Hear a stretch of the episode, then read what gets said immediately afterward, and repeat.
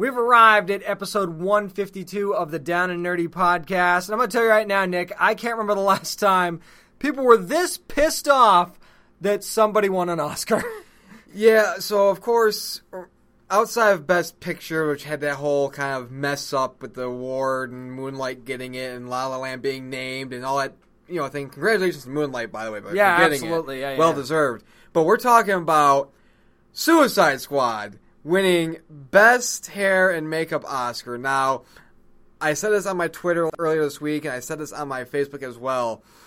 Listen, yes, it's for hair and makeup, but if you thought that you would wake up this week and Suicide Squad and the DCEU would have more Oscar wins than Marvel, yeah, I don't think that. I think it's like a one in like thousand chance of happening. I think. And you know what? Somebody's head just exploded listening to this podcast. Like, oh, you can't claim that. It's for it's for hair and makeup. It's look still what, an Look what Star Trek Beyond did. And look, if I see that picture of somebody from Star Trek Beyond and Harley Quinn next to each other and say, "This is what the no, that is not why Su- Harley Quinn had nothing to do It- with Suicide Squad winning the Oscar. It was Croc's suit." It was Croc. It was it was everything Croc. It was Enchantress. It was, and people were gonna say, "Oh, well, people were just dirtier." It's like, no, it's the fact that Joker had all those tattoos. Yeah, and there was Harley. that to a lesser extent. Yeah, Uh, you know, it, it's just certain aspects of characters that you know. Again, Star Trek, of course, you have all these different aliens, but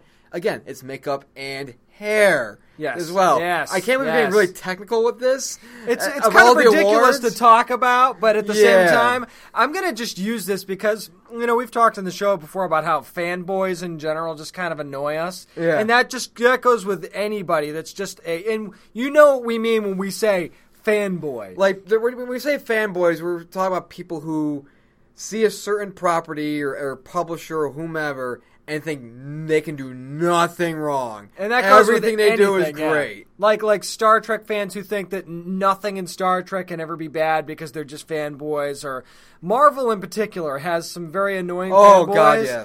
And there, there are two. There are two fanboys. There are two sets of, of, of fans that I really don't like a lot.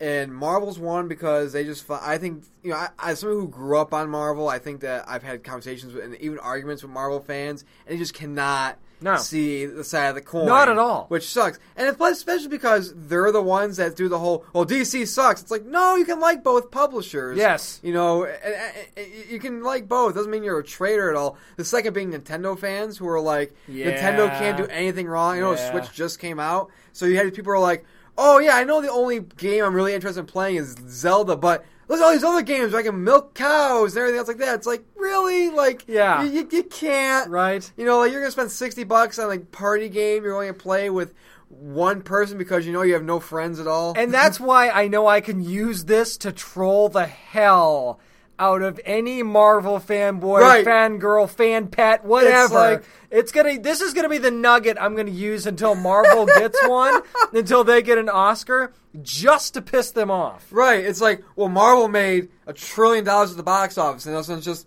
Suicide Squad, Oscar. Yeah, exactly. How you like that pudding? Man, Here's uh, a, here's a question. So Suicide Squad wins the Oscar. I text you say, hey, Suicide Squad, not just watching the Oscars, Suicide Squad wins. Real question. Did you, after seeing Suicide Squad win, tell your wife, honey, get out the Harley Quinn costume? the first thing I thought was fake news. fake news. No, it was real, and I couldn't believe it. I mean, because even I thought, yeah, all right, they got nominated. That's funny.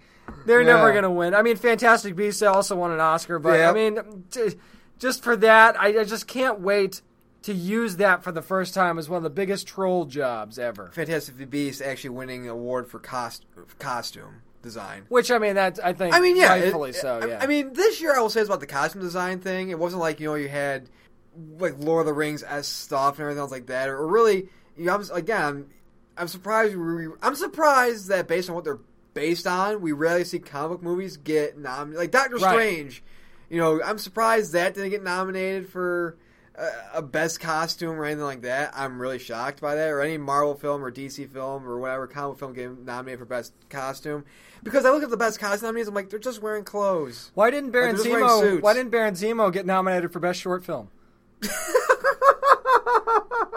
I mean, should that be a serious question? I don't know. I, I have no idea. I, I don't know, but I mean, all I know is that Ultron had a, a robot army. Loki had a whole alien army. Couldn't do anything with the Avengers.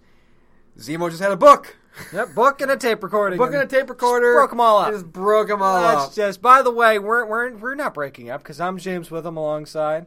I hope you never break up, you son of a bitch. I've been, I've been doing this too long. I cannot support this family by myself. We need you home. You can't be out with your whores every night, turning their pages and licking your fingers and rubbing them across this, their, their art pieces. You cannot do that to me, James. You can't fucking do it. You piece of shit. I'm the with one arm, Nick Battaglia. The, by the the, way. licking the fingers thing was was a good choice. That's interesting, but it just, a very just good I see. I come home every night. I come to the studio, and you're just caressing a new book every night. Are my stories not enough for You you? know what makes me laugh is that this is the intro that we have a CEO on the show this week. yes, the CEO, publisher extraordinaire Ted Adams of IDW will be joining us this week. I'm sure he's very proud right now I to be a part of the show. I think Ted is probably laughing right oh, he now completely is. Yeah, I, I think he. I think I really do think he is. sitting in his chair in the Diablo house. Right, and of course, Diablo. We're going to talk about his the humble bundle thing that IDW is doing, as well as Ted's series Diablo. Which I mean, we got an early look at some of the pages, Mm-hmm. and really, if you're a fan of Tales from the Crypt, you're gonna love this book. We'll ask him about that too. right, up here in a few minutes. exactly. But come up next, speaking of comics, and James is rubbing his wet fingers through their different many pages. We're going to discuss what we're reading is coming up next on Down and Nerdy Podcast. This is Matt Kent, and you're listening to the Down and Nerdy Podcast. It's that time, nerds, where we pull out our long boxes and we discuss what we're reading this week. And James, you know, we talked about Charmed a while back and how they're going to be doing a kind of prequel show, not connected to the actual TV show, but kind of, you know, going backwards in the realm of 70s and stuff like that. But you know what? Dynamite said, hey, let's uh pay some homage to the show that came before that, you know, the original series. And so what they did was they said, you know, let's do a Charmed comic book series, and that's what you read this week. That's right. And Charmed had comics before, but now it is back, and this time with Dynamite. So the first issue, like Nick said, actually going to be coming out, and it's called A Thousand Deaths. That's the name of the story, which is written by Erica Schultz, illustrated by Maria Sanapo, colored by Heartwork Studios, and lettered by Tom Napolitano. Now, I will say this: this is the Paige, Piper, and Phoebe Charmed. So those are the characters that you're going to be dealing with. And I mean, it starts off right off the bat. I mean, you know that the charmed ones fight the demons of the world and stuff like that. And I mean, you go full demon first few pages. There's no stopping and you just get the dynamic between the girls again. I'm and I looking, mean, yeah, I'm looking at, at like the first page, like the bottom right corner. You get to look at that demon face, and you're like, "Well, we're just going right into this." And the other thing I like too is that clearly they've they've been together for a while, but still they have their little infighting on how they should be dealing with demons and stuff like that. So I like that they kept that in this issue. And, and what I like is I didn't, I haven't read this series yet, uh, but I'm just looking at the, some of the art right now. But what I like about this, what just you're saying is, it's like this is a, like people are already established. This isn't like how they all met and everything else. They're already established characters. Let's just move forward. I like that. I like that there's no anything like that. They would they would have bugged me, especially for a show that had a long of a run as Charmed. It would have bugged me. And and it's cool too because it not only not only that, but you've got the the whole dealing with the their everyday lives too. Because that was one of the cool things about Charmed. It wasn't just them fighting demons and trying to keep their magic a secret and stuff like that. It was always them dealing with their everyday lives, like Phoebe trying to get more responsibility at the paper that she works at and stuff. You know, Piper trying to manage everything that's going on with the businesses in the house and stuff like that. So you've still got that dynamic, and Paige is is trying to help other people with powers and stuff like that. So there, that is also part of this issue. But they also have the the underlying theme of these demons and what's going on there. And I don't want to get too much into spoiler territory or anything like that, so it's hard for me to tell you what's going on. But the demon that you see in the in the beginning of the issue, there's more going on there that you'll mm-hmm. find out later on in the story. And it, I, the best way I can kind of put it is like in classic demon fashion something kind of starts to unravel towards the end of the book. And another thing that I don't want to spoil, but you will probably see coming, is that there is a very familiar character from the Charmed TV series that will make their way into this book about midway through. And when you see who it is, you're going to be like, "Yay!" I, I, I see who it is, and again, it, yeah, uh, yeah, you will. Go Doesn't it just make sense? It, it's nice. It's. I'm not gonna lie. It's nice seeing these characters in some sort of fashion back in our lives again, in some sort of fashion, whether it's comics or television. and you could have made certain choices with which characters you wanted to bring back, and the, the one, the, the fact that they chose that one, Right. And they chose that one for a reason because that's going to play out with what's going on with these demons a little bit later on in the book. So I think it was a really nice choice, and I hope to see the dynamic between those two characters play out in future issues too. Now, of course, I'm looking at it. You're looking at it. We're looking at the art, of course. For people who are hearing this and they maybe haven't picked it up yet, what, what can you say about the art? I mean, it's gorgeous. It's really detailed. I mean, the colors by Heartwork Studios, especially, really, really great. Especially with some, with one of the witches that uses one of their particular powers. You know, they've got it beautiful. The blue colors that are just popping through. The way I stuff like the way they use light in this too. Yeah, the lighting is really, really good. So I mean, that's just a testament to how the the artists and the colorists on this book are doing. And I do like the story. I mean, I did I did think that. Um, this is very much a setup issue. This first issue is very, very much set up. It doesn't really reintroduce you to the characters, but it's setting up where the story is going to go very, very So much. this does not read like, and, and we say it's a lot on the show when we're doing like number most number one issues, but it doesn't read like a full zero issue. It reads more like what? Like, would you say like a one and a half, like a half issue? I would say What it reads say? like a true number one, but not a true number one that is there to introduce the characters, which we would normally Oh, okay. consider a zero issue. It's just telling you, okay, here's who's going to be in this book, here's your antagonist, and here's how we're going to set up the dominoes before we start pushing them over, kind of thing. And that's not necessarily a bad thing because I like that they didn't go the route of okay this is going to be here's how they met and here's what's going on in their lives and here's how they use their powers. Here's- it wasn't that. It was very much a hey there, we're going to have a, a quote unquote fight scene right out of the gate. We're going to show you what they're going to do. Here's their current dynamic. Here's what's going on in their lives and here's who they're going to have to deal with later on in the issue. So i mean like you said i'm just happy to see the Charmed ones back in the pages of comics again. And I mean, I know we've got the reboot coming. We don't have a lot of information on that as far as the TV series goes. So until we get more information on that, I mean, I think that this book just kind of does it all for you. so. it's always a pull pickup? You you would say pull? I'm going to say right now that it's a pull. Okay. Because I feel like they've built something here, and I think that the dynamic of the characters in the book Okay, alone. So so you- so basically, from just I'm just trying to get your gist here. Uh, again, I have not read the first issue yet, but from what you've read in this first issue, there's no fear of they're just going to re-highlight something they did in the show, kind of thing. Like Totally not doing because that's that, the thing yeah. that some comics do is they they bring in certain TV uh, or movie you know qualities or IPs, I should say, and they just redo reintroduce the film or television show and just hi- re bring in certain aspects of that into it. And it's like it's kind of like you're just reading episodes, Yeah, and, and or, or reading a film, yeah. and it's not you know an adaptations, and that's not what you want. And that's totally not what they're doing, and that's the good thing. As a matter of fact, it seems like they're setting up more of a long game Okay. as far as a villain's concerned than the show really even did. I mean, the show did that at times, but not not a lot. Mm-hmm. It was more about the charmed ones and their story and stuff like that. Which this I is not only about that, but it's about okay, let's set up a villain for the long term. And I will say this: that Erica Schultz and uh, and her writing really gets these characters, and that's one of the things that I think I like about this book the most. Not to mention that the art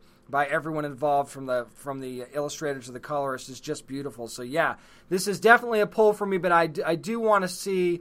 Um, a little less setup in the second issue, which I think we will see that. That's why I'm confident to add this to my pull list. Okay, so of course, me, I've been reading a bunch of DC stuff. I know as you have as well, and one of the limited series have, has kind of caught my attention really because since this is the first issue, it has been Death of Hawkman. Oh, you could say our attention. Yeah. You know that one's been catching my attention. Yeah. Big Hawkman. Yeah, of course, and of course, this is a, a sort of crossover, if you will, between Hawkman and Adam Strange, and this is the book I'm reviewing this week. Of course, as it wrapped up uh, this week is Death of Hawkman number six of six, which of course is a limited series, and it's written by, of course, Marc Andreyko, and the art's done by uh, uh, kind of not really an army, but they've had different you know individuals for certain. T- ev- when it comes to the art, they've had individuals do the individual tasks. Yeah. For example, you have Aaron Lopresti who did the pencils, John Livesay does the inks, Blonde did the colors, and Josh Reed did the letters. But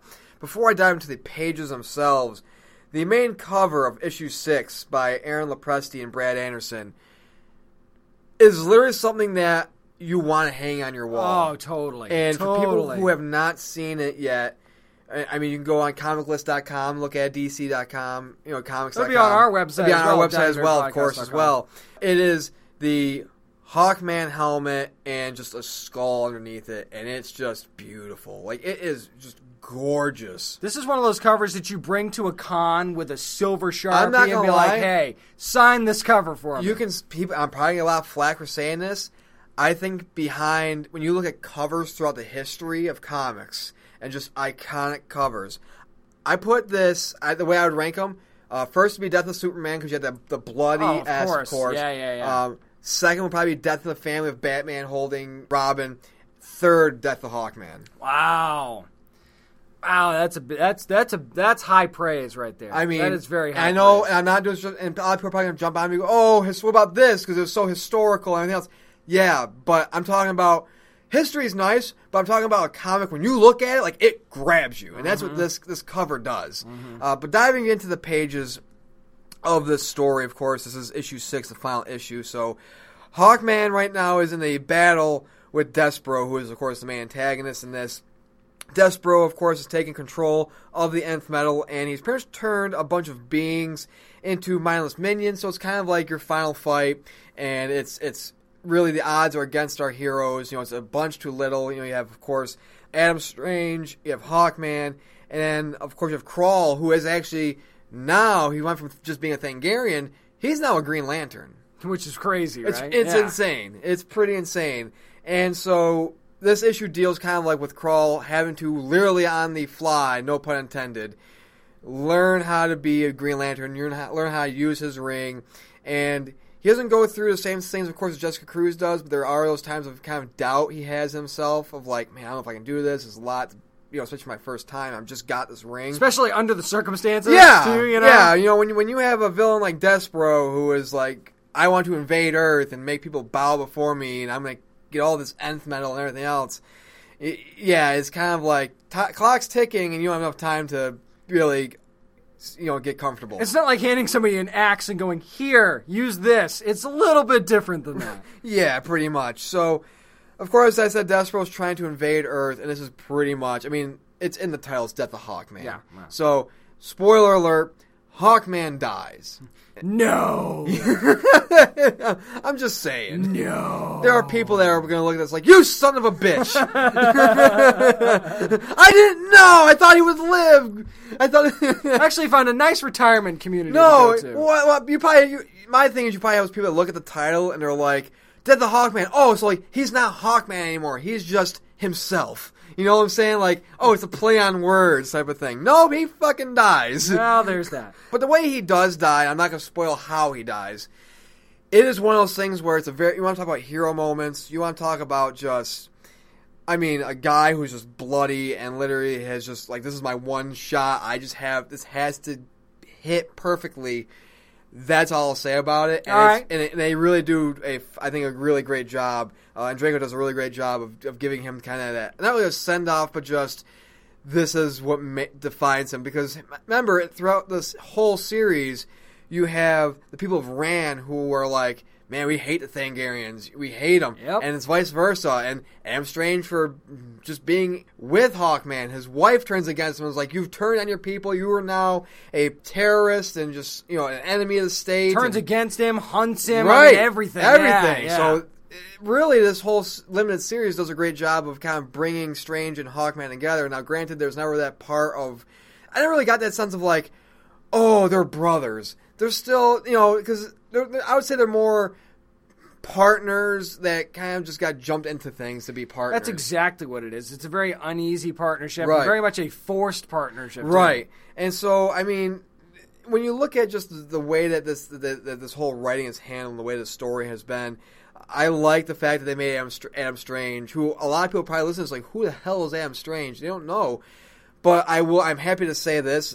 Uh, that the way that this book ends, it looks like they're leaning towards doing more things with Adam Strange. Which they should. I mean, he's he's a very intriguing character, and he, you know, he has that gnawing "I have to do the right thing" Right. kind of thing. But it's it's more because it's it's just the right thing to do. And I mean, if you're going to go against your wife and your quote unquote people, I guess you could say, in order Well, to do the I right like thing, it's crazy. But what I like about this is I'm not going to spoil this, but the way that they end this in, in, the, in, in terms of his wife, it's not your typical everything is fine thing. You know, it's not your typical like let's all sing kumbaya and you're with me, I'm with you. Yeah. that's all I can say. You know, before really getting to spoiler territory. But overall, I mean, the art has been consistent throughout. I mean, again, if you've read a bunch of DC stuff, it's just that DC look, that clean, crisp look, that very, very, very detailed look. I think that the best part of the art was, of course, Hawkman. Seeing him bloodied, seeing him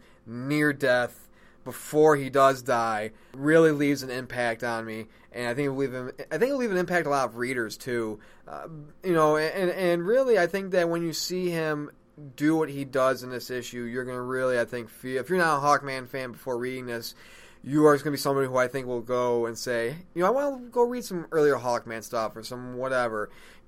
And it's one of those things where it's like the last image you see in this book. It's one of those things where I was like, oh my god, and I'm not going to get into it, but it's just one of those things where it's like, you want to talk about uh, just.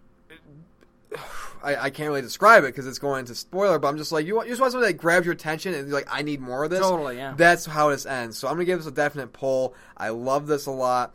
Again, the art was fantastic. The writing from top to bottom was was wonderful. I will say this: it, it, even though a part of me did kind of feel like it was a little bit random that Crawl did become a Green Lantern, he does serve a nice purpose in this whole thing. In, in terms of like Adam trying to save the world from Despero and everything else like that, with Hawkman being by his side.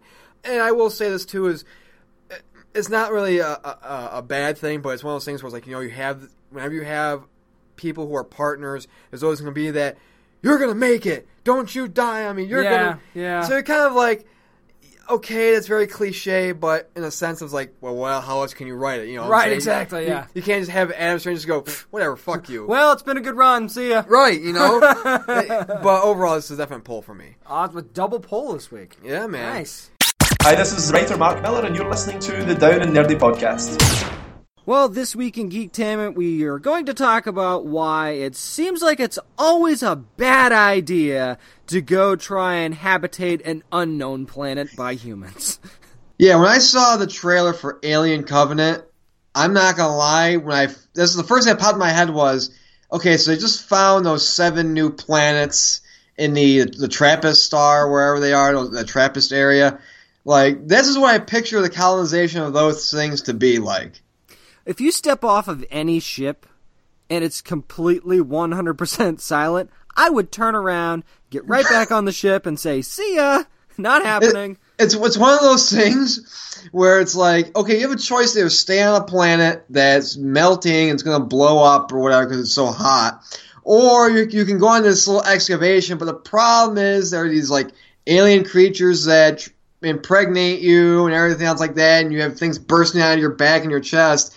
I'm sorry, I'm going to take the nice nuclear explosion because a you won't feel anything, and b uh, I don't feel like having hug my face. That's an, you know an alien. Yeah, it just doesn't seem like a good idea. And it's all couples. It's like the worst episode Yeah, so I'm of marriage boot camp ever. I'm I'm ready. I'm ready to disqualify. It's, it's all couples, so I'm ready to disqualify from the uh, the the excavation, which is perfectly fine by my watch. So basically, the Alien Covenant's like the worst reality show ever. Pretty much. pretty pretty much, but I mean, of course, you know, Alien Covenant is the sequel to Prometheus. Now, I was not a fan of Prometheus. Me neither. Well, solely because if you want to talk about movies that break its own rules, it broke every rule. Like, it hit every branch on the way down in terms of science. In terms of wait a minute, you have like this guy who is like a geologist where he like he knows maps, but he can't find his way out of a fucking cave and all this other stuff. And it's like it was just one of the things where like for people who have the titles that they had in that movie, they're pretty dumb. I'm not gonna Yeah. lie. Yeah, that's the problem with that with that movie for me too. Is it's like, really, you can't figure this out. You're supposed to be really smart, and you Well, can't figure like- this out. Come on. Well, it, it started with the whole we're in a cave on a alien planet. Let me take my helmet off. How about you fucking don't? That's like rule one. Yeah, pretty much. So, of course, Alien Covenant is the sequel to Prometheus. Now, I will say this: just judging from the trailers, and of course, trailers can lie. We can get a totally different movie than what we're seeing. You know, but someone who's seen both the Red Band trailer and this new one that just came out, my thing is that this looks like a real return to form for Ridley Scott in terms of just the Alien movies. So I think that just judging the fact, like I mean, we're having we have of course have xenomorphs, and we have this whole discovery of planets and everything else like that, and, and, and trying to colonize things. And of course, they get to this planet, and they're saying, "Well, wait a minute, there's wheat here, there's actual food here." And then you see the ship. Now, the first thing that jumped in my head, I don't know if it jumped into yours, was when you saw the, the ship. Mine was okay. That's the ship that Noomi Rapace's character and David left on at the end of Prometheus. Yeah. So maybe that's where they found him. Maybe she's gonna be back in this, and they're gonna do whatever. Uh, but overall, I mean, this seems like a movie where, again, I think it's a, it's a return to form. And one thing I really hope that it does is something that the first Alien movie captured on was that it's not a full on action movie, that it's actually a suspenseful horror. That's more horror than it is action. Yeah, cards on the table. I've never been a huge fan of the Alien franchise, partly because it seems like I'm always disappointed when I see these movies. I can't remember the last time there was an actual good one that I enjoyed. So I hope that this movie takes its time to be a bit more cerebral than some mm-hmm. of the others were, and like you were saying earlier, not break the rules that you're not supposed to break in these kinds of movies. And I think that the other thing that, that, that might be a trapping of this, even though I've never been a huge fan of the franchise, I will never discount how badass the xenomorphs are. But I think I I almost feel like they're going to overdo it gore wise just to get a reaction out of people too. So that's I- another worry I have. What I liked in horror movies is, of course, the cerebral aspect, as you had mentioned, where people are kind of like, you know, for example, like the first Alien, I loved it so much because it's a bottle film, but it's really suspense, tensions are high, stuff like that, you know. It's like, you know, especially when you look at a movie like The Thing as well. And I like that mystery of like, oh my god, who's really the dangerous person here? Right, You know, who's right. the evil? Whereas with this, when I saw the end of the trailer, like, yeah, it was pretty cool seeing a xenomorph headbutt the top of a ship and try to break through the glass. But my thing is, oh my god, don't just be don't don't become Alien versus Predator. Don't just be all action s thing. Make it feel like these people are really in danger and stuff like that. So we're gonna have to see how this goes. But I mean, you know, just looking at the cast and, and the people they have in this. Of course, you have Danny McBride in there to be the comic relief. You have some faces that we haven't really seen in a while as well, and like like here's the thing. I really want this movie to be good. For some odd reason, Ridley Scott has had some sort of dick measuring contest with you know Blomkamp because remember Blomkamp was supposed to have his like Yeah. Aliens Four or whatever to Yeah. come out, and and Ridley Scott's like, no, we're doing this. So it's kind of like Ridley won in the end. So I'm kind of like, I hope that this is good and it doesn't suck because like, man, you literally just crushed Blomkamp's dreams of actually doing an Alien movie, and from the the art that Blomkamp put out for his Alien movie, it looked pretty badass. And people were excited about it. And I'll Right. be honest, I've seen the reaction so far when this trailer dropped. Of course, it was a few days ago now, and people are just losing their shit over this. And I and I when I watched it, I went, okay, you know, I wasn't I wasn't overwhelmed. You know, I wasn't overwhelmed. For me, it was kind of like once you see the red band trailer, it, seeing the green band, it's kind of like okay,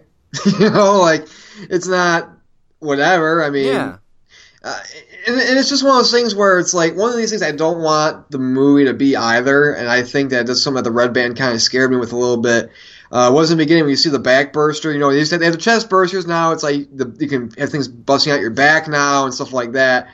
It, it's gory just to be gory. Like That's look what at I we was can saying. do. That's what I was saying. So I I hope that it's not that. Like I hope that it's like creatively done, and not just like look here's bone and and tissue and shit Right. like that. It's That's like what I was saying earlier. It's It just, that that, frustrates me about movies like that. You know.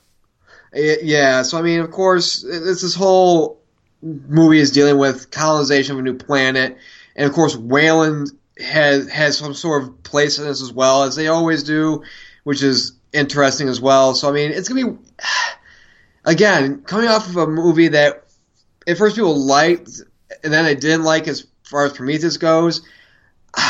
I'm excited about this, but I'm cautiously ex- excited about this. If that makes any sense. I think more people want to be excited about this, but can't help but be cautious because of recent memory of alien movies. I think it's more that than anything else because. I mean, when when you saw like like of course Logan's opening up. Okay, so when you saw the first trailer for Logan, you went, "Whoa!" You well, know? well, Logan, it's like we've been waiting 17 years to actually see him. You know, people bleed out when Right. he stabs them. You know But I'm let's face it. But let's face it. It's not like the Wolverine movies have been stellar on their own. No, it's a So- low bar. You're right. But when you see when you saw Logan, you went you, immediately. You're going, "Wow, this looks like it's going to be great." Whereas, and I would say that the Alien movies have had the same kind of track record. It's not like they've been great recently. Well, I think. Well, I think that a problem that I mean, at least I had with Prometheus, amongst the other things I said earlier, uh, was this like, oh, you're going to see how the xenomorphs were created. Yeah, you did see it at the end, but it was more of like a stinger type thing. But it's like, oh, you're going to do it with the whole space jockeys, and then everything else like that. It's going to be about them, and it's like. It was really uneventful in the end, and so with this, it's kind of like, okay, we're giving you xenomorphs, but don't overdo it. You know, have like a few in there. Don't have like this whole big ass like armies upon armies of xenomorphs, you know? yeah, and and that's another thing that I'm worried that they're going to do. And and you know what? If, even for the most diehard fan of the Alien franchise, xenomorphs are cool, but if you overdo it, you're going to walk If- out going, "What, what do we do? What do we just do here?" If if they if what they can do with this trailer is, you know, again, you're seeing these people go on this planet and they're you know saying like, "Hey, we need to, you know, build this thing to make sure that we can colonize it and everything else like that." If they were to do this and I could, again, we could, we could be saying we could be totally wrong about what their original plan is with the movie. If we go see the movie and this ends up being a Jaws esque thing, going back again, going back to the first Alien movie where it was more, they were more, the xenomorphs were more hidden. Really, it was kind of like you know sp- Jaws in space, if you would. Right. If they go back to that, but it's more like an open world, like they're on a literal planet, so it's like instead of just being in the water, they're like, no, this is a whole fucking land we're on right now. If they make it like that, like a sandbox slash bottle type of a film, I'm in. Like Yeah. if you do that, but again, if you do the overabundance of xenomorphs, and that's the thing too is if you have armies of them, if you have like a few, that's it makes it like a real like oh my god we're being hunted. But when you make have like a whole army of them, a that the you make it people believe that okay, the fate's already been sealed in terms of the, the crew, Yeah. and also it's kind of like well it's not special anymore. You know, it's it's kind of like it's kind of like when you watch Star Wars and it's just you see all the uh, all the lightsabers and you're like okay.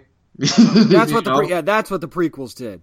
Was there were far too many lightsabers flying around all over the place, and you're like, ah, okay. Plus, I mean, think about it. We were talking about how how dangerous the xenomorphs were before. So if you they're already dangerous enough with like two or three of them against Right. a whole crew of humans. If you outnumber a crew, a crew of humans against xenomorphs, my first thought is, well, they're all dead. Yeah, they're I all mean, dead. It's gonna be a t- it's gonna be a thirty minute movie. They'll, there's no chance that they'll survive this. they're all dead, and then what's going to happen is you're going to have, and I'm calling this now. I think Katherine Waterston, who plays Daniels in this, I think she is going to be the type of character where, because a lot of the trailers, at least like ones that we've seen, have kind of focused on her character. It looks mm-hmm. like. Yeah. So my thing is, you know, looking at this and what they're doing, is she can be in like an impossible predicament and somehow out of her ass pulls it out and, and, and, and escapes like the last moment. yeah, gets away or ends up hiding and, and until they leave or something like that. I don't know, but I mean, t- to me, I understand why people are excited about this or want to be excited about this, but I, I got to tell you, man, I just can't be super super cautious about this. I'm not saying like I'm being Fantastic Four cautious about this, Right. But Right. I, I'm not. I don't. I don't have high hopes after this first trailer. Sorry. Okay, so before we, we go on to nerd news, just real quick, what's one thing you hope to see out of this movie? What's one thing you hope you, you don't see out of this? I'm gonna I'm gonna just echo it again. I hope we see more of a cerebral approach. I hope that we see exactly what you were saying that you know kind of Jaws in space thing where they're where they're there, but you don't really see them very often, and and you know every now and then they'll just kind of come out of the woodwork sort of thing. What I don't want to see is again excessive gore just for the sake of, of excessive gore. And to me when you're doing which you you know you you're kind of hit the nail right on the head. It's basically a horror movie. And when you have excessive gore in most horror movies to me it's like okay you're covering up for the fact that you don't really have a good story Right, And you don't have a, really have a good plot line. So you're going to try and create a few a bunch of things that people are going to remember when they walk out of the theater and get people talking about it make people think that this is a good movie. So that's what I don't want to see What I want to see in this again, I'm going to say it again, is the whole Jaws in space thing. If you make it like a bottle film, if you, if Ridley Scott returns to his roots and re, and kind of you know and does the magic that he did with the first Alien movie, I'm like I'm all in for this. But again, something I don't want to see is I don't want to see because a lot, a lot of gore really turns me off as some you know I mean Me too. granted I mean granted I'm I'm super excited about Logan, but and we're gonna review it next week on the show. But that's different to me. You know, it's kind of like I've been waiting for this. It's one of those things where it's like when you put too much gore into something, again, as you said, you're making up for the fact that well, you don't have much of a story here, really. So let's just go for shock value and look at this, look at this, look at this, and it turns into a big giant Eli Roth movie, which turns Right. me off. You know, right but overall, that's that's why I hope to to not see in this upcoming Alien movie. And that's gonna do it with our talk about Alien Covenant. And coming up next, got some nerd news coming up, and Marvel is filling out its royal family quickly and furiously. Hey guys, this is Chloe Bennet from Agents of S.H.I.E.L.D., and you're listening to the Down and Nerdy Podcast. Well, it's time, boys and girls, go around the interwebs and see what's trending. It's time for what, James? Nerd news. And our first story, James, you know, a while back we talked about the whole Square Enix and Marvel linking up for a game for the Avengers. And now a story came out recently that said, guess what? All the Marvel games are coming out outside of, of course, the Square Enix stuff, they're going to be their own stories. They're not going to be tied to any canon within the MCU. But what caught my attention was they're not going to be tied to any canon within the comics. So I want to know what's your take on this? Well, I mean, it's kind of interesting. I do like the fact that they said they, quote, won't necessarily tie into the MCU, which is code for if they start sucking, yeah, we're going to tie them back in for sure. But uh, th- that's the interesting thing that, you know, there's, it seems like Marvel is slowly but surely kind of tiptoeing backwards away from the whole it's all connected thing. Yeah. And we haven't heard that from them for a long, long time, but I do think that you, you kind of want to use your movies to hook people on your brand and then show them what else you can do. And I think that hopefully that's what these games are going to do is say, oh, so this is the Guardians of the Galaxy that I know from the movies, but oh, there are some differences in the actual Guardians of the Galaxy from from the world of the comics. But then you say you're not going to tie it into the comics either, and it's like, okay, I'm all for doing different takes on characters, but how many takes do you want here? You know? Right, and of course, it's going to be interesting to see what Telltale does with the Guardians of the Galaxy. But for me, it's that you know Spider-Man game we saw recently, you know, last year at E3, and and I mean that looks a it looks fucking amazing. But I kind of like the fact that they're going to be able to tell their own stories. I'm talking about the developers that Mar- they're not, you know, that Marvel's saying, hey, you have to follow the comics, you have to follow the MCU the fact that they're going to be able to tell their own universal stories makes a, I like that because it gives you a lot of freedom as a writer and as a developer. I also like it because, I mean, when you look at a lot of the movie tie-in games uh, for like Spider-Man and stuff like that, they kind of don't really follow the movie per se No, not really. like yeah, you fight Green Goblin yeah, the Spider-Man One, but I mean you're fighting the Shocker, you're fighting Scorpion, you know, you're Right. fighting characters that aren't in the movie at all. So my thing is, it's like they've kind of already been having them and allowing them to do that. So Right. it's, I mean, I know that's Spider-Man was more Sony's project back then than it is Marvel's. But I think that when you look at what they're doing now, I think that giving them that freedom is important. And I think that really what it does is it makes me as a gamer and as you know someone who's an avid video game player like intrigued by what are they going to do in terms of the story like how are they going to do this you know the fact that they're not bound to comics or not bound to the movies or tv or whatever like like what are they going to do and it intrigues me and also i mean that also provides a lot of risk as well Right. Well, I like what Bill Rosemann told uh, IGN when he had an interview with them. He kind of put it this way: He's like, "Hey, if you're the chef, you're going to make this meal. Here are all the ingredients. You pick the ingredients that you like and make a new meal." So now, but that's kind of vague because it's not like if you're making an Iron Man game, you can just go, "Hey, you know what would make this game better if Doctor Strange was in it?" You know, and you just throw Doctor Strange in there. So, I mean, I think that they'll be given leeway to an extent, but not to a large, large extent. And and again, with with Marvel and the villains, it depending on which games you go with, there's only with so many directions you can go with villains anyway, unless they're being given the freedom to create new villains, which I kind of doubt. So, I mean, in a way, not I, I almost feel like this kind of might limit them in what they're able to do. I mean, I know that there's plenty of properties that you can make a game for and tell stories for, sure, but it also I think limits them to what they can do and who they can choose to be in these games.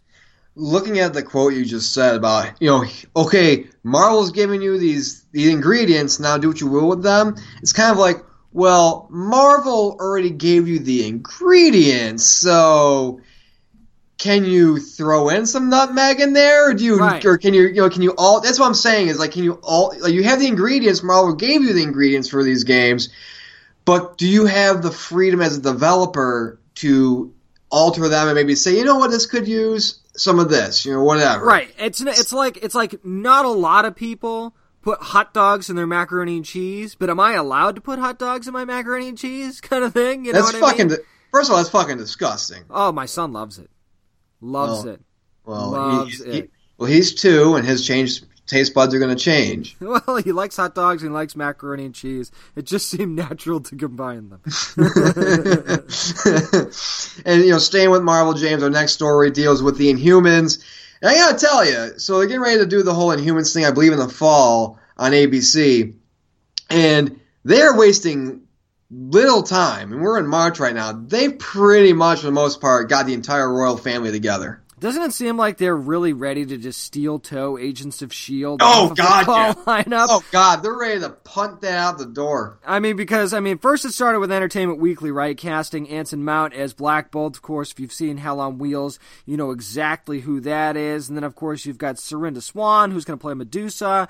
And then, literally not too long ago, you got Leung Chen, who's going to be playing another role in there. So, I mean, yeah, they've really started. I mean, they had Maximus that they cast even before Yep. that with uh, Iwan Roen. I mean. Do you think that they're just they just seem really excited and jazzed about this pro- project? So they're like, yeah, let's just get all the casting news out there right now so we can get some buzz about it. Or do you I think, it's too soon? Do you think they're casting everything too soon? No, I think that they have a, a they have a release date they gotta beat. They have to make. But part of me feels like they're doing all this news. Remember, this is like within a week they've announced this person's cast, this person's cast, and so on and so forth. of- it's been all this week, right. basically. Yeah. But part part of me thinks that they're doing it because it's like we're fucking doing Inhumans. Like, stop saying if we're gonna do it or not. Yeah, Like, it's yeah. happening. Even though we said, you know, what, we're gonna put it in the TV realm. Of course, we're gonna release it in IMAX as well at the first episode or whatever. Like, this is Marvel pretty much saying we're doing this. Like, like so, like, like, like we are 100 percent doing this. So, I mean, it's gonna be interesting to see what they do with it. You know. I think that most Marvel fans, especially with when the Inhumans movie got pushed back and then pushed and then pushed and then all of a sudden it was off the schedule, a lot of fans of Inhumans are like, okay, you say you're going to do it in TV, but until you cast Black Bolt, this isn't real for us. But now, hey, Anson Mount's going to play Black Bolt, and if you've seen any of Hell on Wheels, it's a really good show, by the way. It's on Netflix if you haven't had a chance to check it out yet. Not really in the nerd, nerd realm, but still pretty good show if you see him in that show, you can kind of see that he has that commanding presence that you need and that grittiness that you need to play Black Bolt. So I actually think, just looking at his casting specifically, they certainly got that one right. Yeah, I like the fact you talk about him being a commanding role in terms of Black Bolt because remember, Black Bolt doesn't talk because if he talks, the entire universe pretty much just goes by. You know, Yeah. like, like you know, like like that's the thing. So you have to be able to have that presence, that walk, that bravado, and, and you know, and just when you enter a room of like you're king shit, you know, like you have to have that. And he does. I, I've watched Hell on Wheels. I like it. It's a really great show, and he does have a, does do a fantastic job on that show. So I mean, it's gonna be really interesting to see how he does with that. Of course, you mentioned uh, another casting they did. He's gonna be playing Karnak as well. I forgot the guy's name, Yep, but yep. uh, he's gonna be playing Karnak. And so, I mean, again, this is coming together really fast, and I kind of like that again because this shows Marvel's Marvel's like, okay, we're not kicking the can down any longer. Like, like this is happening. And again, in terms of Agents of Shield, I'm not gonna lie, and this is spoiler for the last episode. I mean, but granted, it came out like last week. Yeah, so you're you're good. uh, the end when May is going up the elevator and you see the Hydra emblem, I'm like, fuck, they're gonna be bringing Hydra again, a fucking gun. like really? You, you, they just can't get away from They it. can't. I, I get it, okay? Hydra's a big deal, but it's like every time that Agents of S.H.I.E.L.D. Needs to find a crutch, it's always it's Hydra. and that's the thing is how okay they've had have like four or five seasons, like at least ninety percent of those seasons have involved Hydra, and it's guys, come on now, like like seriously. You know, it's, it's it's just and and I'm not gonna lie. When when Daisy gets up and she you see that picture of, of Ward, I'm like, "Fuck! Oh no, he's back again. he somehow found a way to remake himself in space, and he's fucking back." you just can't get rid of him. What did we say? Over a ton of shows, you cannot get rid of Brett Dalton on Agents of S.H.I.E.L.D. No. You never will. He's probably going to show up in He is- Brett Dalton is the prettiest case of herpes anybody can ever get. Pretty much. I mean, he just won't go away. It's like, God. And I love the guy. Don't get oh, me not an wrong. awesome guy. He's a great guy. We had a little short conversation with him. He's a really nice Yeah. guy. Don't get No. me wrong. I love him. But at the same time, it's like, come on. Can we do anything else, please? And it seems like every time Shield thinks they, it seems like they've got a good thing going, like the with the Inhuman storyline. That was really interesting. And then they had, and then they screwed that up. And then the LMDs, and then they, they screwed the, to my my opinion, they screwed the Ghost Rider thing up. So it's like, ah, damn, what do we do? I mean, things aren't working. Oh yeah, that's right. Hydra's still around. Let's go get Hydra again. And then you're like, no. And I'm like, you, is this really the way you want to go out? Is this It's how you want to go out? It's kind of like the show. Okay, it's kind of like when you're dating somebody, like you break up with someone, and you're like, okay, I'm gonna date around or whatever, and then next thing you know.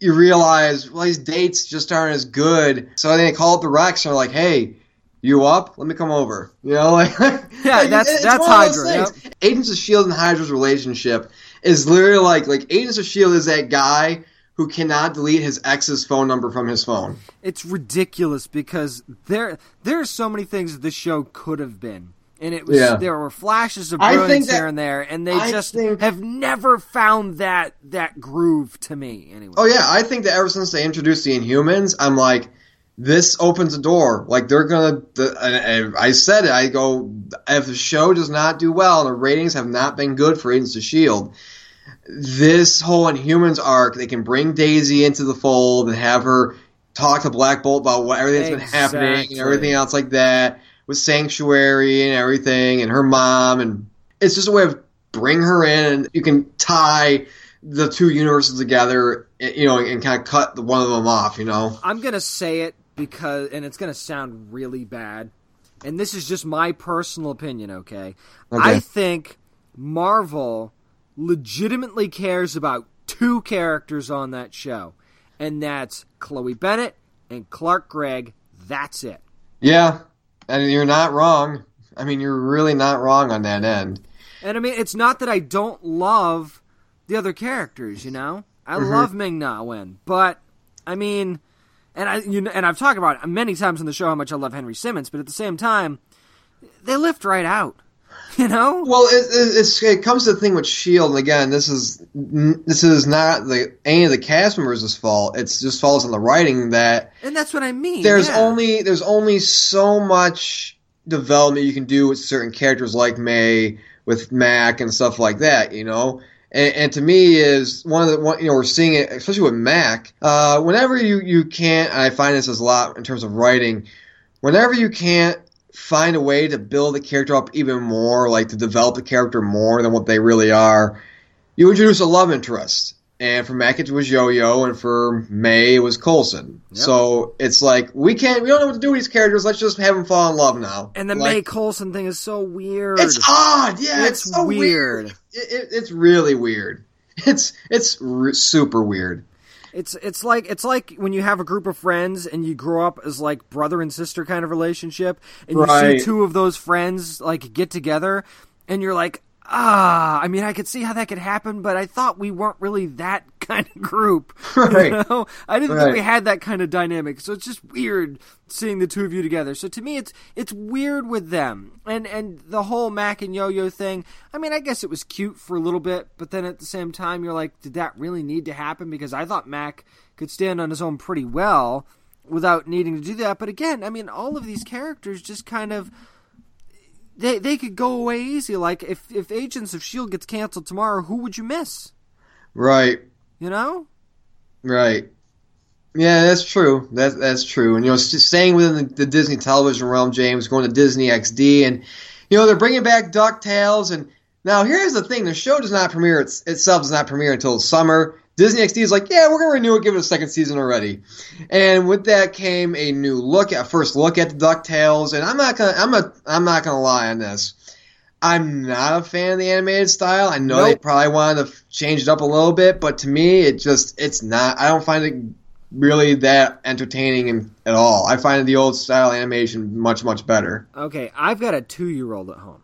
Yeah, I watch a lot of cartoons. Yeah, And the first thing I thought of when I saw this animation style is it looked like The Loud House to me, which is a Nickelodeon show. And a couple of other cartoons that that I've seen recently. There's nothing innovative about this, I don't think. I am glad that they didn't go with the with the 3D style Oh, yeah. CGI Oh, animation. Jesus. So I, I will at least give them that, and and I think you see kind of flashes in this animation style of oh that's kind of you know that that's kind of nice, and I'm and it still makes you glad that they didn't do that. But at the same time, if I've got to be the old man in the room here, I just I'm sorry I can't let go of how how the animation style was done in the original Ducktales. the animation style in this new Ducktales to me. Now, granted, I love the cast they put together. I really do. Oh yeah. But the animation style, it felt a little, looked a little rushed. Just the way their beaks were designed, the way that the backgrounds, the city itself does not differentiate from really anything. Like all the buildings kind of look the same in and, And color. maybe and and maybe this isn't final production value. I think it's final production value. So we'll see if maybe they clean that stuff up. But yeah, you're right. Why would you put out a first look if this wasn't a in the can type of situation? Yeah, so I mean, I look at this, man. We got the first look at uh, at it. I, I again, it's one that I want it to be awesome, and I will say this: my I, you know, rarely do I watch a trailer for anything and laugh my ass off, but I can already tell that Launchpad is going to be my Oh, favorite yeah. character because when he just goes like "family's important," oh no, the ground, and Yeah. I'm like, I, I fucking howled at that. Yeah, that was really funny. I mean, And part of me, here's my only downfall. Sorry to cut you off. My, my only fear, my big fear for this, outside of just the way it looks aesthetically, um, it seems that a lot of the characters, like like you know Huey, Dewey, and Louie, eh, are really like on speed. You know what I'm saying? Like they're like hyper, like like really hyper, like super hyper. And I'm like, oh my god, are they gonna be like talking a mile a minute? Are they gonna sound like you know they need something to calm them down? You know, did they do like a bunch of line of coke before they, you know? Before I they- think- I they- think they're they shot trying to- episodes? they're trying to capture the new like millennial style of child because uh, you know you take your kid to a play place it's thunderdome in there man. And, and the kids are they're all most of them are talking a mile a minute and and and there's nothing wrong with that either by the way. If you've got a kid you know exactly what i'm talking about. And there's nothing wrong with it but i think that that's kind of what they're trying to capture. And it's like it, before it was that Huey, Dewey, and Louie were the way that they were because, you know, it was kind of a different world than it is now when they made that show. So I don't know if that's what it is, if they think they're trying to capture what today's kids are like. But Right. one thing that, that kind of made me kind of roll my eyes when I saw this first look was when when it was said when they said, "Oh, D- uh, Donald Duck is one of the greatest adventurers of all time," and I rolled my eyes and went, "Really? Yeah, really? Is he?" Yeah, I mean, I'm I'm not gonna lie. Scrooge McDuck's more the better adventures. I mean, this guy. Yeah. I mean, Scrooge McDuck. When you look at his history, you know he he fought knights. He he, he fought a lot of people, and and you know it's just the way he was, the way he became Scrooge McDuck. Where you know he got a job and he was like five or six years old or whatever like that, and he was then he was, he was given his first dime, but it was an American dime. And He's like, that's what drove him to get this big fortune and never let anybody mm-hmm. take advantage of him. Like, if they take this and, and, and kind of make it about Scrooge McDuck a little bit more, like, you know, I would love that. I would love a series if they said, you know what, we're not going to do DuckTales, but we're going to do a Scrooge McDuck show about, like, his early years and how he became Scrooge McDuck. I would think that would be great. That would be, great amazing. too. Although I do like the fact that when Huey, Dewey, and Louie go up to him and do the whole "Hey man, you used to be cool. What happened to you?" kind of thing, Right. And that kind of lights a fire under him. I do like if that's the angle they're going to take. Right. I do like that because it almost like reignites him to be who he once was, and to hell with how old I am. We're doing this now, kind of thing. So if they focus more on that. I think that they're definitely going to have something. Obviously, they think they have something if they've automatically renewed it for a second season, which I don't disagree with, by the way, because the buzz is probably there. It's probably going to be at least a decent quality show that they can run for kids at bare minimum, so I can understand why they'd want to keep it automatically if they think it's good at all. Are you But sh- I want it to be great. are you shocked that they renewed it so quickly before Yes. they were premiered? Yes, it seems like everybody's pulling a Walking Dead lately. If you have even a, a small amount of faith in anything, you knew it for two seasons. I mean, I can't remember the last. I mean, it took a while for that to happen at all. I mean, before you were sweating it out until May as to whether you were getting another season at all, no matter how good of a show you were. Now we're, re- we're renewing stuff for two seasons. I just think that that's. I don't know. It's it's a little weird to me because stuff bad stuff can happen. Okay, it could just fall on its face, and you're stuck with it now. I don't think it'll fall on his face, I think that the reason why they did this is because I mean it's Disney, so it's Disney's property. So you're not really taking a big risk if you were by renewing a, a show that wasn't your own property per se. Right. So I can see why they did it. I'm I, I will admit I am shocked they did it like before the show even premiered to see what the reaction would be towards it. Um, but yeah, I mean, except in terms of the animation style, I'm not. It's gonna be something where it's not to me gonna be the best, but who knows? Maybe the more episodes I watch over time, it might grow on me. Is it a deal breaker for you though? No. It's just one of those things where I'm like, "Ah, I wish it was different. And- And the thing is, Yeah. I think it's more reflective on the times we live in now. Like in a way, that's how animation in 2D kind of is. It's really jagged, um, not so much defined as we, Yeah. as we've seen kind of in the past. So I think that you know, for me, it wasn't a deal breaker, but for me, it felt like my look, my first saw the trailer, the first look at it, I'm like, the art looks kind of rushed. Yeah, I mean, I was just checking to see where you were at because the animation style's not a big deal for me either as far as a deal breaker is concerned. But at the same time, all I want is for this to be a good story. You know, I want it to tell a good story. And, you know, as somebody that has a kid, I want this to be something that I want to watch with my son. And and you also as as a parent you want your kids to be able to learn something too, even if it's just a little bit of something. So if they throw like a, a few historical references in here and there, that wouldn't be a big deal. Or, you know, even if it's just teaching about family dynamic and stuff like that. Of course you want it to be funny, you want it to be entertaining, but you want your kids to learn something as well. You know what I mean? I think that's important in animation. Yeah, speaking of telling good stories, our final story, you know, we talked about for the past couple of weeks, this whole DC Looney Tunes crossover, and well, we finally got the full story, we got the full teams and everything else, what they're about. So real quick, of course, you know that the Batman Elmer Fudd thing is going to be written by Tom King, and then the art is going to be done by Lee Weeks, and the story is pretty much kind of what we figured a little bit that you know, Elmer Fudd's got an obsession. He kind of stalks Batman, so it's gonna be one of those things, which is pretty cool. But you know, the the story that interests me the most out of the new ones that that came out, there's two of them: Wonder Woman, Tasmanian Devil. Yeah. That Yeah. holy shit! Now, there's nothing about the story, I believe. Uh, it just says that you know she's just you know in great danger against the Tasmanian Devil. Uh, I love how Taz looks. Like that's awesome. Yeah, it's almost like if Cheetah had a brother that was off his meds. right. That's kind of what Tasmanian Devil looks like, and I mean it is it is kind of menacing, and it, obviously you want it to be.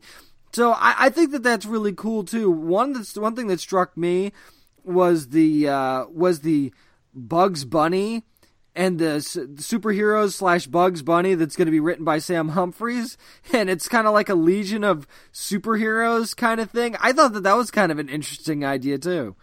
Yeah, I think that's really, I think that's that's really cool too. Uh, you know, and, and pretty much what it deals with is they're trying to bring a, a superhero into the future where they are, and it turns out that it's Bugs Bunny, or at least a Superman version of Bugs Bunny. So it's going to be interesting to see how that works and how that comes into play. Of course, you have the whole Jonah Hex thing where it's like he gets hired by by Yosemite Sam, but then it turns out that eh, hey, Yosemite Sam might not be the best person, so Hex might kind of be going after him. Of course, that's gonna be written by Jimmy Palmiotti, and the art cover's gonna be done by Mark Texeira. And I'm gonna tell you, man, the fact I love that fact that Texeira is doing the cover for this because if the, his art is gonna be reflective of the cover, oh my god, yes. Oh, totally. Yeah, and it, you see, you kind of see that a lot in these too. I mean, Bill Morrison's going to write the Lobo Roadrunner special, and Kelly Jones is going to do the art and the cover. So you know when you turn that page, this is what you're getting for the art. You know what I mean? And I mean, and- that's that's true for some of the other ones as well. Right, of course, when we talked about the covers a couple of weeks ago when they first were released, you know, a lot of these stories are kind of nailed on the head. Like the whole Coyote, Wile E. Coyote Lobo is going to be about Lobo hunting down Roadrunner for Wiley, and and, and Marvin the Martian, Marvin the Man, Martian Manhunter is going to be pretty much the same kind of thing where they're going to be going against one another. But I'm excited about this, and then one thing I like about this is I'm looking through the, the story here.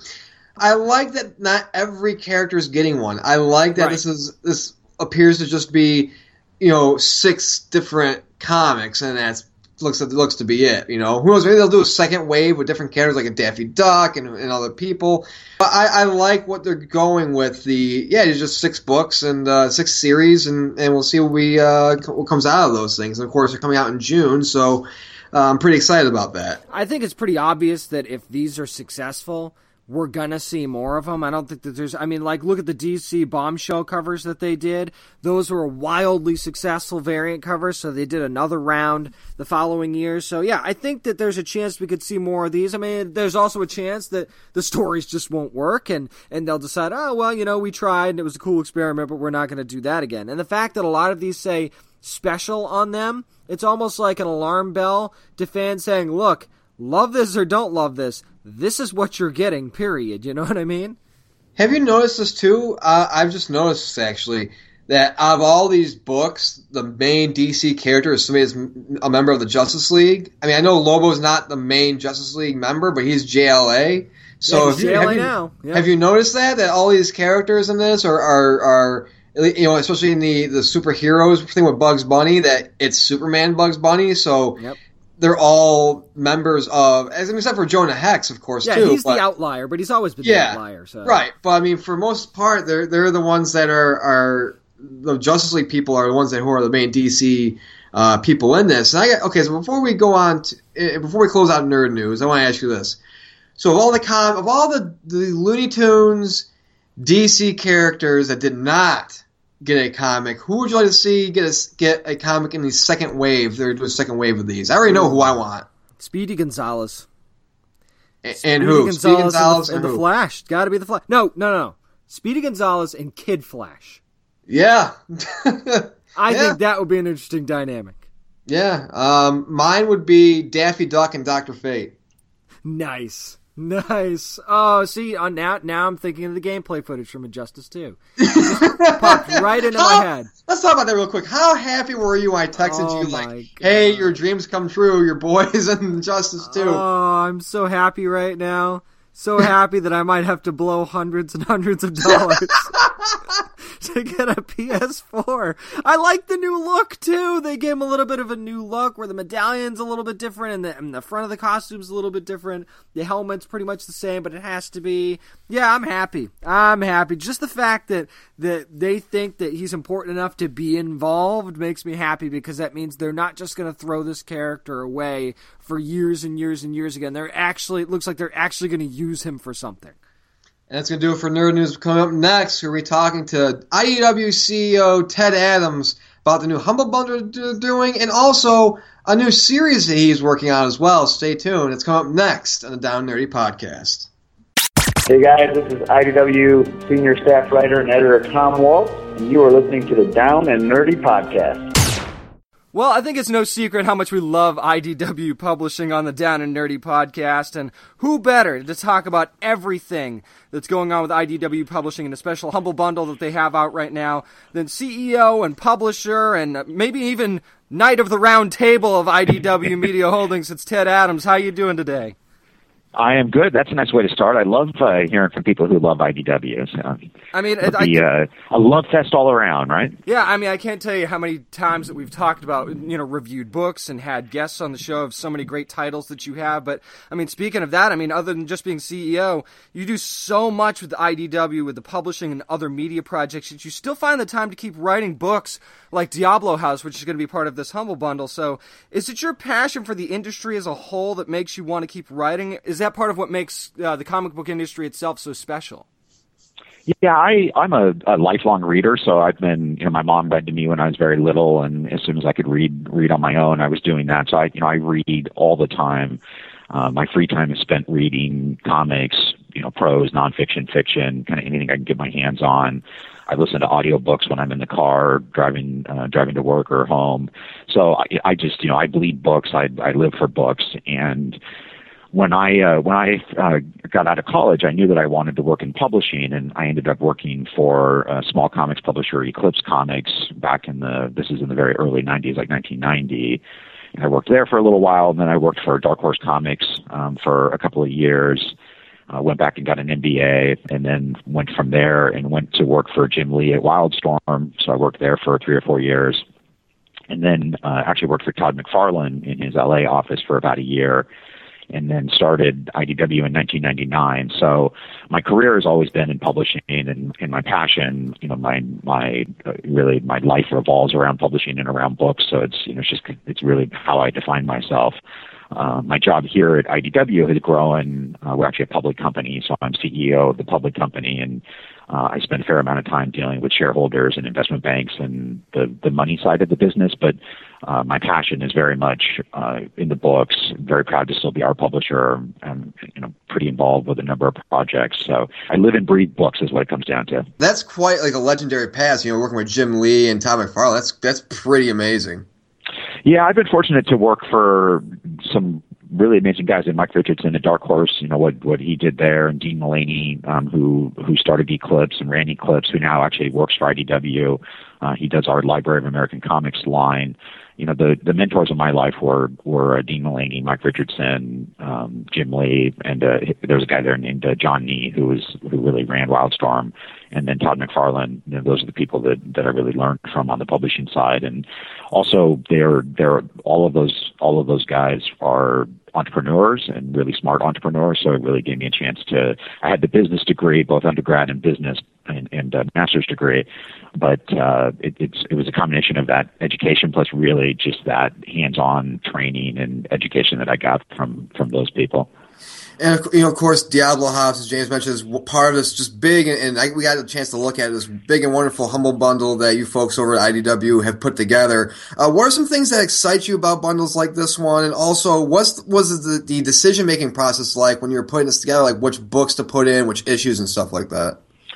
Yeah, you know, we love the we love the bundles. It's a nice way to get the books in front of new people. So, as a publisher, my my mission is to make sure that our books are read by as many people as we can as we can possibly reach. So, that of course means comic stores, which is the front lines of of all comic books and the single most important marketplace. The book channel, Amazon, Barnes and Noble, independent bookstores uh, in success, we have product that we sell through Walmart and Target and those kinds of places. But the bundles are really nice because what we what we see is that we're really reaching people who aren't necessarily going to comic stores or aren't seeing aren't seeing the books otherwise. So um, so we love we love the fact that we can get comic books in front of new readers.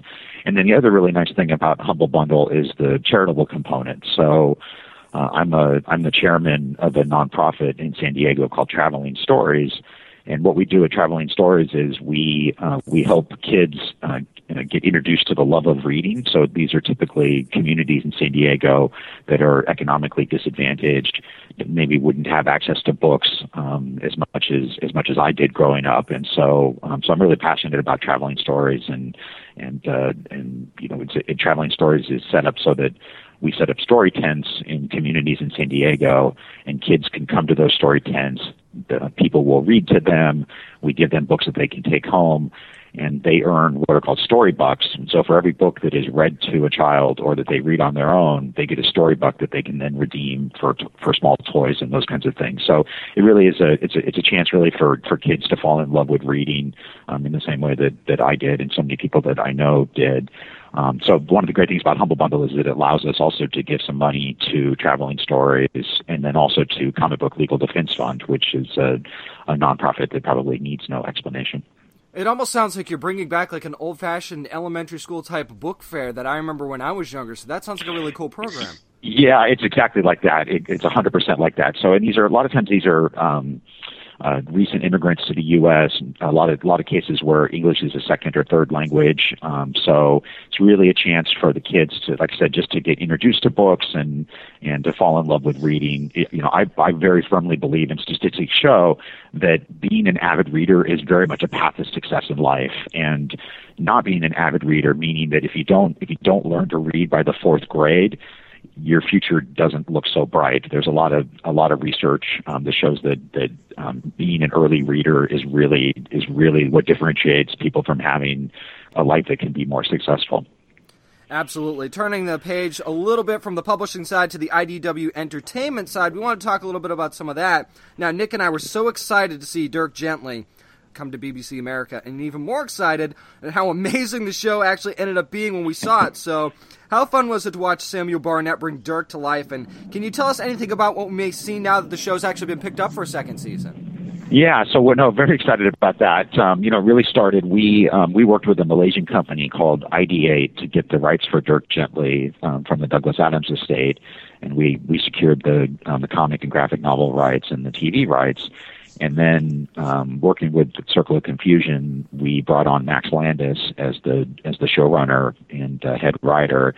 And Max's vision for Dirk Gently was just, you know, I I just think it's genius. And he Max was a guy who read up, who who grew up reading Douglas Adams and the Dirk books were books that he read a lot um, when he was uh, when he was growing up and so he just he he brings that that Douglas Adams sensibility to the show, but not in a you know, but, but brings his own vibe to it as well. So it's not I wouldn't say it's trying to do a version of Douglas Adams, which sometimes doesn't work, um, but has the spirit of it. And so, I, yeah, I, I, I couldn't be happier about the show. As far as uh, spilling secrets for season two, I'm afraid I would uh, get hung out to dry if I did that. yeah you mentioned earlier you founded IDW in '99, and you know as a publisher you've been telling stories and helped create imaginations for pretty much almost 20 years. So uh, now that your stories are being told on television, as James just mentioned with Dirk Gently, there's also Wynonna Earp as well. Uh, as you yeah. continue to branch out into new and different areas uh, of entertainment, what's something you feel is important to always remember and never lose sight of? Well, what we're trying to do with IDW Entertainment is we're actually either fully financing or co-financing the projects. And so we're not doing, and this is very inside baseball, we're, we're not optioning the content to a, to a production company or a studio and letting them handle the process. We're actually, because we're putting the money on the table, we're actually hiring the creative talent. We're overseeing the, overseeing the show. Um, in the case of Dirk Gently and in the case of Wynonna, where we're the worldwide distributor. So what what we're really trying to do is is bring our storytelling sensibility that we've honed over decades by by publishing comics and telling stories in that medium, trying to bring that to to our shows.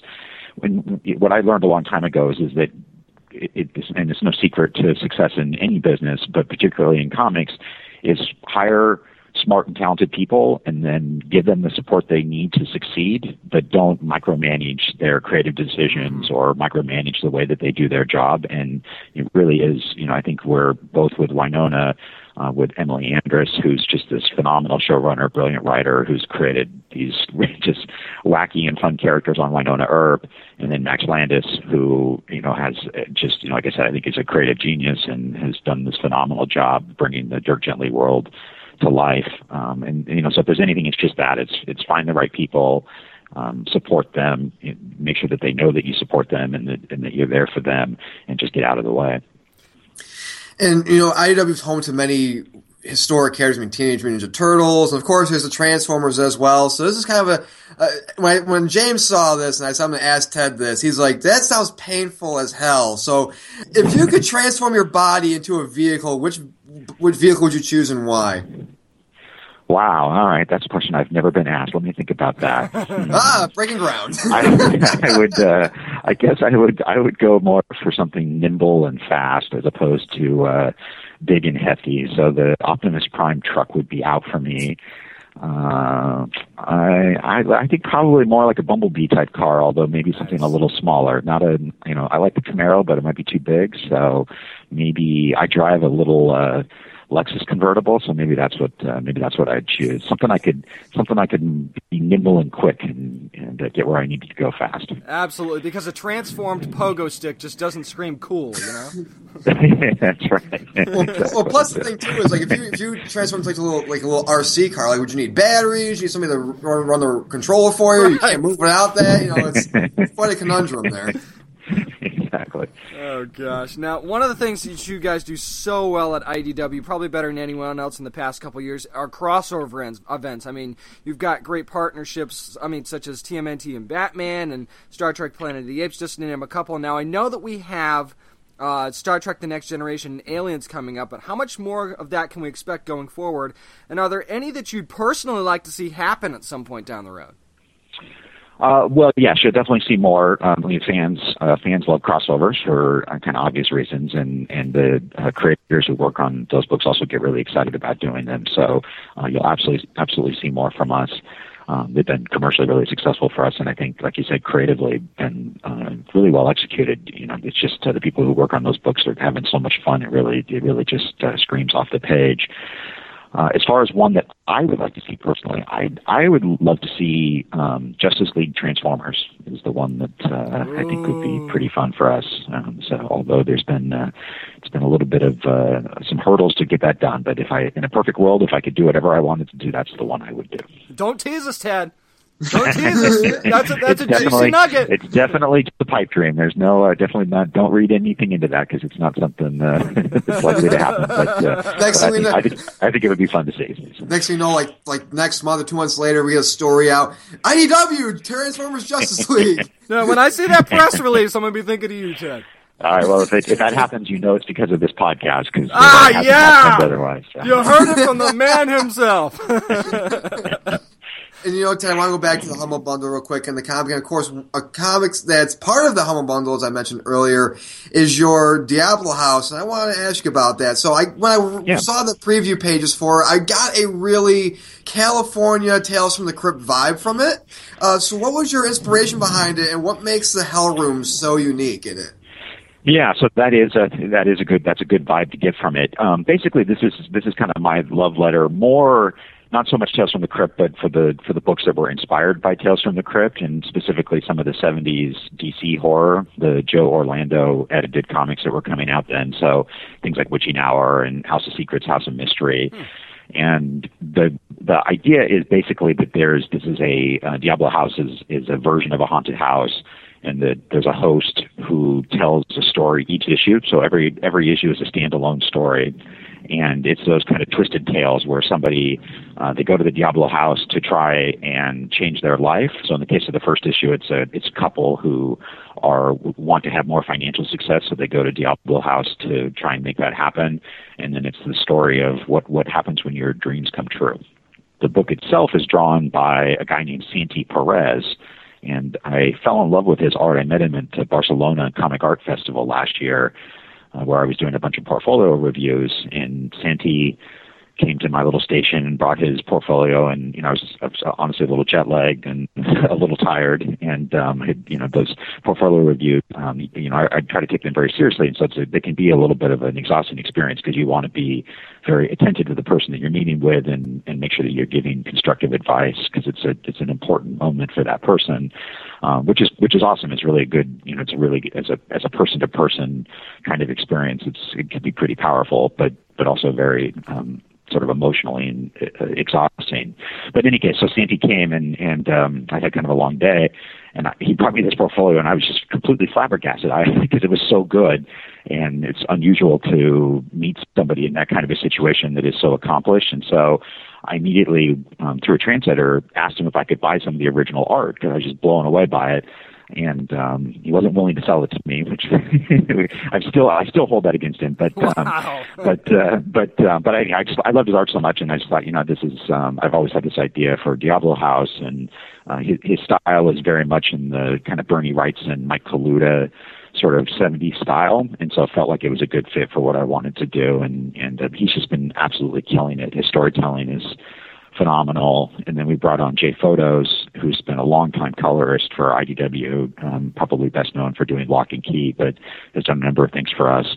And uh, the combination of Santi and Jay is just, um, I, I couldn't be happier. It's, it's, it's just, uh, the art is beautiful. So whether or not people like my story, hard to say, but I know they're going to like the art because it's, it's really beautiful.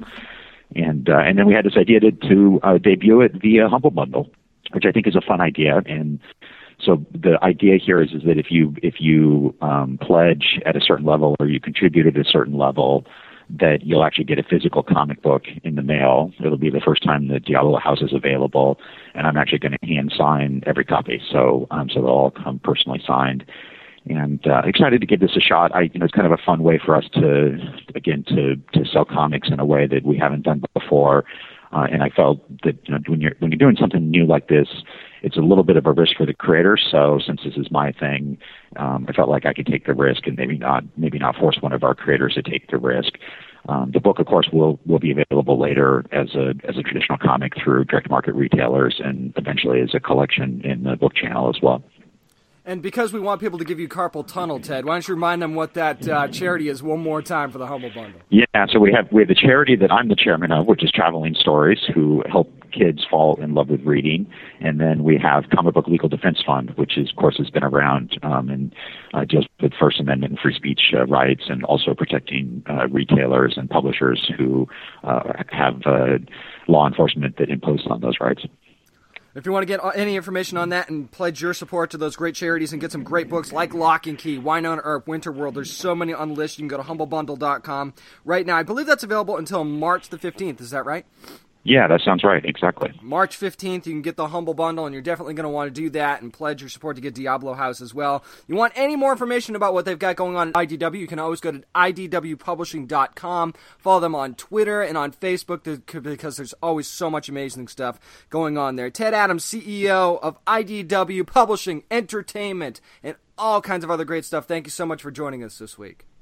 This has been great. I really appreciate you inviting me. So, James, if Justice League Transformers ends up happening, do you think we're gonna get? Like, will we get our first ever like credit on on a book? You think? I don't know if we can go that far, but uh, certainly uh, we can give ourselves a nice hearty pat on the back and a and a job well done for for planting the seed there. I guess because I mean I'm gonna tell you right now, if I was an Autobot and I heard that that was happening, I would I would cry so many tears of joy that I'd be rusty by the end of the day. Right.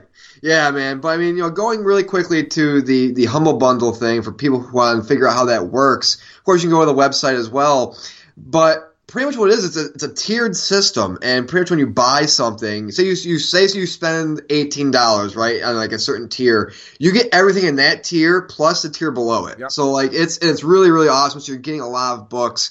And what's great about this is, of course, are the charities that are involved with this. Of course, traveling stories. I mean, you know growing up, you and I, we had the Scholastic book fairs, just different types of book fairs and stuff like that. And like one of the first books I actually got from a book fair was it was actually a drawing book. It was a Don- Donkey Kong drawing book I got. That's awesome. Yeah, yeah. And uh, I mean, so I spend like hours just drawing Donkey Kong characters, looking, learning how to draw. But I mean, this is great going into poor communities, people, kids who don't have access to books and, and stuff like that, and just giving some these tents where they can have stories read to them and, and have, you know, the ability to be taught how to read and just learn and just be, you know, engulfed by these worlds and his imagination. So really, it's a, it's a fascinating thing. Also, we can't forget Comic Book Legal Defense Fund as well. So just a couple of charities that really do benefit well from this humble bundle. I think that, you know, I, I haven't seen a lot of other publishers that, that do this. Uh, I'm sure that some of them do. But for, for IDW to come out and say, you know, we're going to do this humble bundle, we're going to throw these things together, these books and these tiers and everything else, and this is what it's going to be for, uh, I think it's really, really smart, and I think it's a wonderful way for IDW to get their name in the community as well. Absolutely. I mean, we're not just talking about like single issues here, guys. If you're No. not familiar with if you're not familiar with Humble Bundle, I mean, they're going to have the volume 1 of Locke & Key is going to be available on one tier. If you move up another tier, you'll get more volumes of it plus some of the one shots and stuff that they've had. I mean, Winterworld is on here, Wynonna Earp and Wynonna Earp Legends are on here. I mean, there are some single issues as well, but these are graphic novels and I mean, you're getting literally, and this is no, this is not like hyperbole here. You're getting hundreds of dollars worth of of great stories for, say, I think the top tier is twenty five dollars. Right. You get a physical copy of Diablo House, which is which Ted said he's going to sign every copy. I mean, that's, I mean, when when are you going to get the opportunity to get Ted Adams to sign your comic? You know. Well, not only that, but that's also great incentive too on both just the Humble Bundle's part and IDW's part because it's like, wait a minute, you know, I spend twenty five dollars, I get all this great content. Not only that, but the founder and CEO of IDW himself is going to sign my book for me. Like that is that's just a great thing, man. You know, I mean, that's something to get really excited about, especially if you're somebody who's new to comics and you you know, maybe just hearing of IDW, you know, and you're like, wow, this is a great way Exactly. for you know, it, it really what it does is, you know, on the show people tell us when they listen to our shows, like, hey, I, it's like I have my friends with me. When you really with IDW when just get this whole person this whole personal connection, that's what it is. It's like you're building this personal connection with IDW through Humble Bundle. And I mean, I think I think some people discover IDW through the properties that they know, like Orphan Right. Black, Transformers, GI Joe, stuff like that. But then once you dive into the publisher, you see they have all these great stories that, that they've just created inside of IDW publishing, or they or they've acquired and and given the through like top shelf productions, like bringing this to everybody. There's just so many unique stories that IDW Publishing tells. And this, if you're not familiar with the publisher, or if you are and you just love them, is a great way to either beef up your collection or start your collection while supporting great causes like this. And you have until March 15th to get that Humble Bundle at humblebundle.com. And that's going to do it for this week's edition of the Down Nerdy Podcast. And thank you so much to Ted Adams, of course, founder and CEO of IDW and IDW Entertainment. And of course, just everything involving IDW he's in charge of. You know, just thank you for him to, to for coming on and talking about all the great things that IDW has been doing and, and has coming out and stuff like that. Really, really fun. But hey, if you want more of us on social media, be sure to hit us up, facebook.com slash down and nerdy. We're also on Twitter at down and nerdy 757. I can be found on Twitter, Instagram, and on Twitch. It's all at Merc with one arm. And I'm just on the Twitter at James Ace Witham. That's W I T H A M. But if you're thinking, man, you know, I'm not going to remember all that. It doesn't matter because you can go to uh, downandnerdypodcast.com. All the information, all that information is on the About Us section. Also, you want to find out everything that they've got going on with a humble bundle from IDW. You just want to click a link. That'll also be available as well at the This Week section of our website at downandnerdypodcast.com. And as always, practice safe comic reading and always bag and board your comics.